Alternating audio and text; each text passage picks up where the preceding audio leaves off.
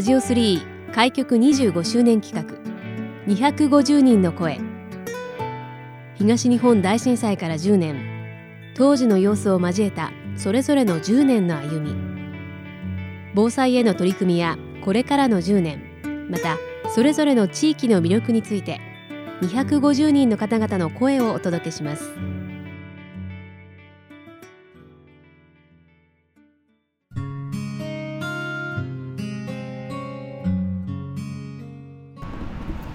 さて、えー、この時間は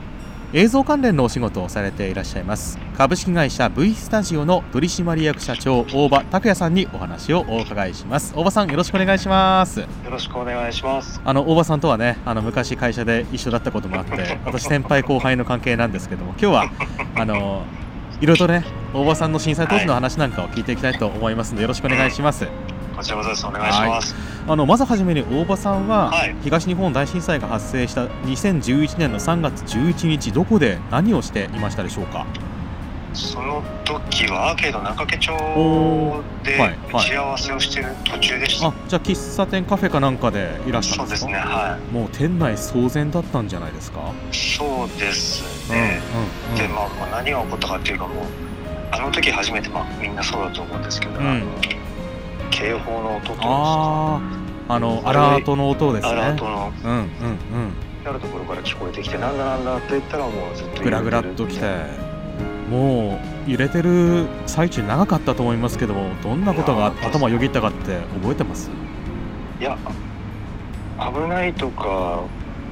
そうですね危険云々とかより、うん、なんだろうなんだろうっていう感じだったわからないっていう何が起きてるんだっていう感じで、は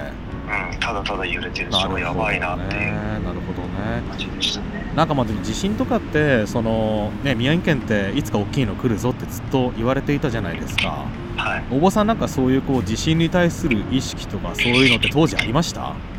いや全く持ってなかったですよ。まあね若い世代が特にねそうだと思いますし、まあ、とそういうのはね今我々がぜひ伝えていかなきゃなというふうに思いますけれども、まあ、当時あの大場さん今のねつながってるようなお仕事でそのデザイン関連の仕事とあとまあ、音楽をねみんなに楽しんでもらう、えー、クラブ関連のお仕事両方ね並行してやっていた当時だったというふうに伺ってるんですけれども、はい。まああのデザイン関連の仕事はもちろんねストップしたと思うんですがその人が集う場であったクラブっていうのもあの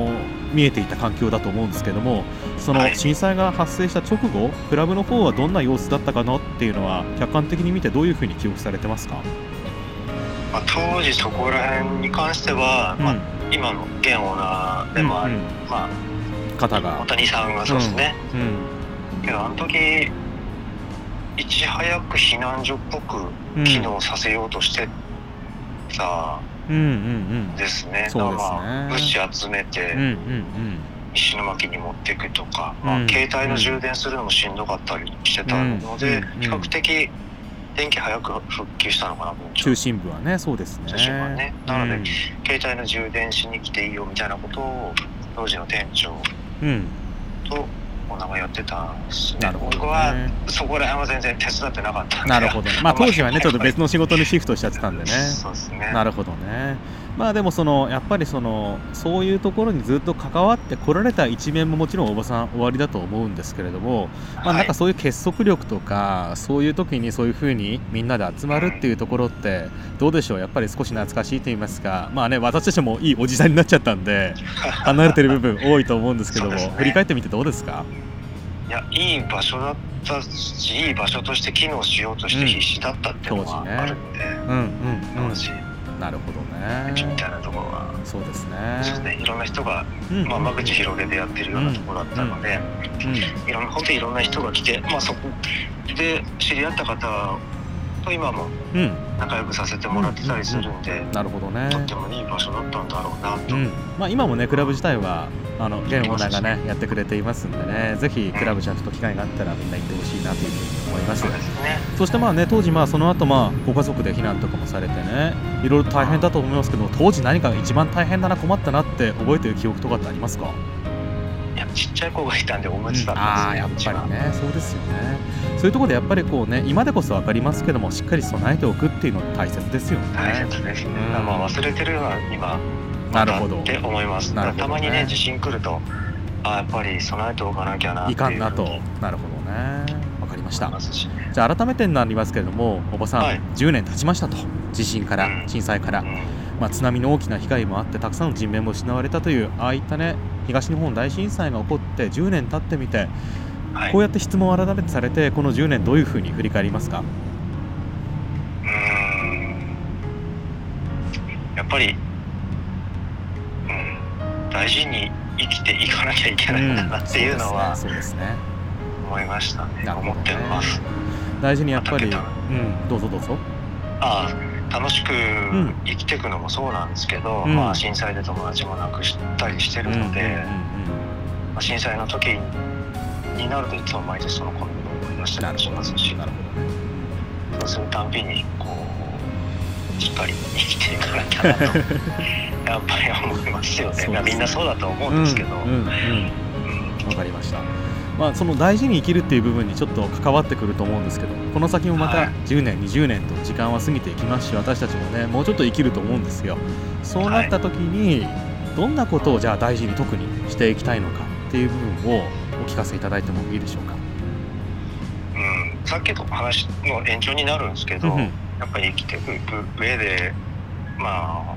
必死に生きていくのはそうなんですけど楽しく生きていくって楽しいっていうベースいやそれはまあ当時クラブで働かせてもらってた時もそうですけども、楽しさを提供できるというか楽しさ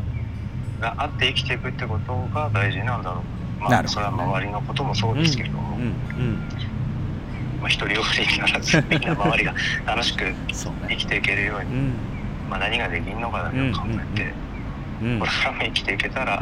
いいのかなと。そうですねやっぱりその映像関連のね今仕事やられているというところでそういう意味でもやっぱり少しエンターテインメントに関わる部分も多いのかなと思いますので、はい、ぜひこれからもですねそういう楽しさっていうものをみんなと共有していっていただければなというふうに思います。というわけでこの時間は株式会社 V スタジオの取締役社長でいらっしゃいます。大場拓也さんにお話お伺いしました。ありがとうございました。ありがとうございました